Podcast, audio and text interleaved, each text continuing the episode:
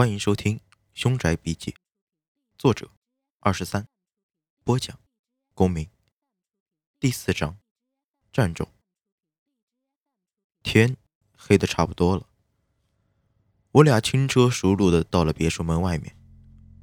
四周的别墅还有人住，只是亮着的灯光都不算太强。再加上每栋房子之间的间距很远，更显得。这栋别墅更加的阴森可怕。早知道是这样，打死我也不买这套房子了，比之前的那套麻烦更多了。钱一恒带头推门进入，我在后面跟着。他停下我就停下，他走我就走。转了几圈，钱一恒站在别墅里面的一个角落，跟我说：“就是这儿了。”他让我站在这儿，一会儿有什么动静都别动。什么时候他说可以跑了，我再玩命的跑出去。但是切记，跑的时候不能抬头，只能看着地面跑。他说的话就是圣旨。可是，在我的心里很是害怕。我问他：“我这么站在这儿，安全吗？”他指着自己的脸说。你看看咱俩这副德行，像不像随葬还没烧的纸人呢？放心吧，只要别乱动就没事儿。我这才明白，他为什么让我画的跟鬼似的。我倒是有印象听过相关的传闻。据说，除夕那一晚其实是一年中非常特别的一个日子，在两年的交汇之间。会有那么一瞬间是阴阳不接的，那个时候熬的糯米属于不阴不阳那种东西。具体说起来我也并不了解，但看现状，这个糯米能阻挡我的人味儿。不过我也没心思瞎琢磨，聚精会神的站在那儿一动也不动，眼睛一直盯着大门。我得计算好到时候埋头跑过去的路线。不然，很可能又要撞到什么东西了。秦一恒把我安排好，就转身去别的地方绕了。我俩谁也没带着照明设备，只有门口能映进来的点点星光，其他地方都是黑漆漆的。我看向四周，他已经进入黑暗之中，找不到声音了。我哗哗的掉冷汗。实在是太紧张了。不过说实话，我很好奇自己会看见什么，但又怕看见什么，这种感觉很是纠结。站了一小会儿，我好像听见了敲敲打打的声音，有点类似敲门声，又有点像跺脚声，反正听得我毛汗倒立。看来。高利润真的伴随着高风险，而且还是生命危险。我在心里一直的骂自己，做完这一次，下次就再也不碰这行了。正想着，敲敲打打的声音居然消失了。我屏住呼吸，仔细听，一点动静也没有了。我想喊秦一恒的名字，又怕破了什么规矩。只能耐着性子等着。过了差不多一分钟，敲敲打打的声音突然猛烈了起来。我听见了钱一恒的喊声，叫我往门外跑。我跟听见发令枪一样，低着头向外狂奔，腿都忘记要软了。我对于自己在这种危机四伏下的情况，还能保持敏锐的方向感。十分钦佩。我埋着头飞奔出去，很快就从大门冲了出来。没几秒钟，秦一恒也跑了出来，急急忙忙的从随身的包里掏出了一挂鞭炮，用打火机点着了，从大门甩了进去。顿时，鞭炮声大作，动静着实不小。还没等我问他现在是什么情况。他就问我身上有什么东西是红色的，赶紧拿出来。我想了半天，好像就钱包里的几张卡是红色的。越紧张，手越不听话。当我哆哆嗦嗦的把卡掏出来的时候，已经耽误了不少功夫了。这时候，鞭炮声已经停止了，周围的几栋别墅里也热闹了起来。开窗户看热闹的人竟然还不少。秦一恒看了看我掏出来的卡，选了其中一张红色比较正的，紧接着说道：“感觉有什么东西。”拉自己的时候，就用这张卡往拉自己的那个力量的方向丢过去。说完，他往卡上吐了一口唾沫，塞到我的手里。我把卡拿在手里，真的是百感交集。怎么他的办法都这么恶心呢？不过，经过前几次，我差不多都已经习惯了，只能紧紧地攥住了卡。就在这个功夫。也不知道是不是心理作用，我仿佛真感觉有什么东西在拽我的手。这并不是什么幻觉，而是实实在在的感觉。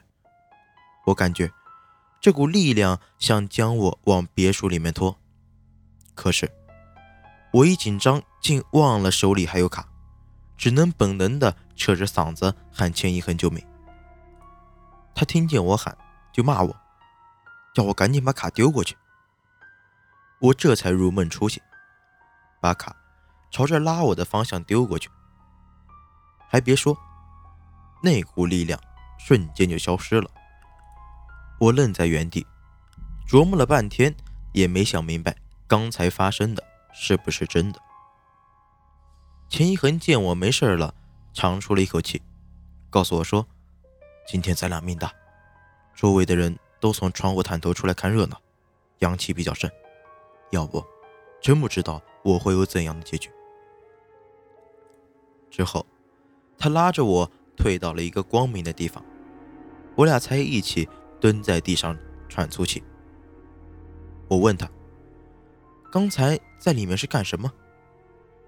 秦一恒撇撇嘴说：“我找了一个别人的生辰八字写在纸上，找了个方位。”把地板撬开，埋了进去。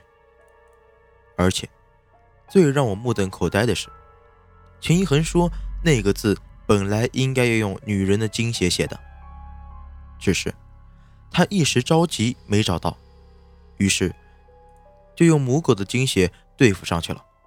所以咱俩今天能出来，真的是幸运。我听他说的神神叨叨的，都快赶上盗墓的了。其实。我哪敢再继续看下去，就问他：“刚才拉我的是什么？”秦一恒摇摇头说：“他也不知道是什么，但是那张红卡上吐了唾沫，是稍微带着点人气儿的。说白了，刚才就是丢车保帅。”然后他继续告诉我：“生辰八字埋在别墅里，相当于把墓主人的身份换了。”意思就是把他的户口注销了一样，所以那个东西很神奇。不过这样一来，那张纸上写的那个人恐怕要有血光之灾了。其次也得是折寿。说实话，他的这个办法很损的，但也是没有办法的办法。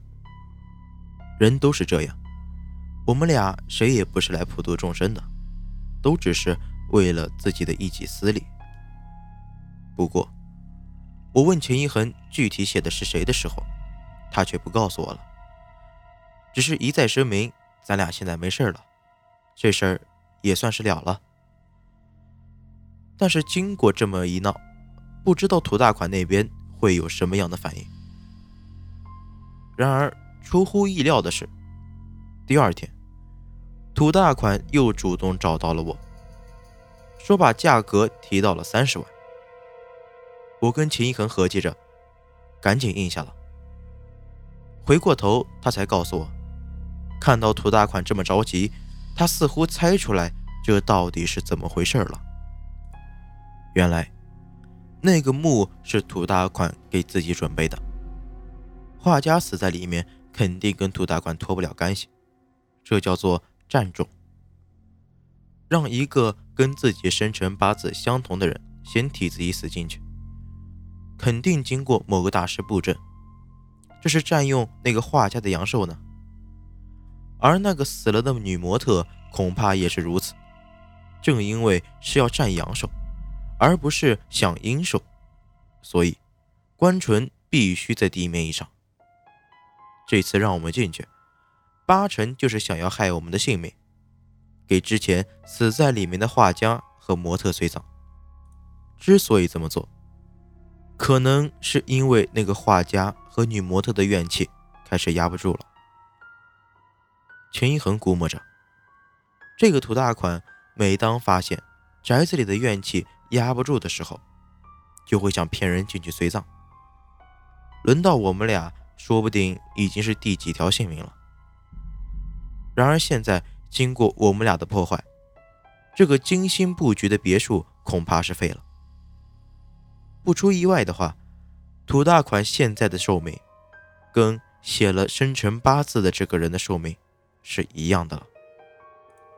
这个别墅虽然只是经济手，我们就赚了将近二十多万，但也是我头一次如此近距离接触这些灵异的东西，并且切身感受到对方的存在。我俩回去的时候，一点都没有挣到大钱的喜悦。反而跟吃了败仗一样垂头丧气。不过经过这一次，钱一恒坚信我们两个人的命都很硬，硬到那种钱不赚的话都是暴殄天物。我不知可否，因为金钱的诱惑对我真的很大。可是，同样我也是心有余悸，生怕以后。再遇到这种祸事，倒是他安慰我说：“这么牛叉的宅子，恐怕这一辈子也只能遇见这么一回，因为那个大师必定还是有数的。”我听了才觉得安心，没休息几天又蠢蠢欲动了。除了秦一恒的招式比较恶心以外，想想其实也没那么难以忍受。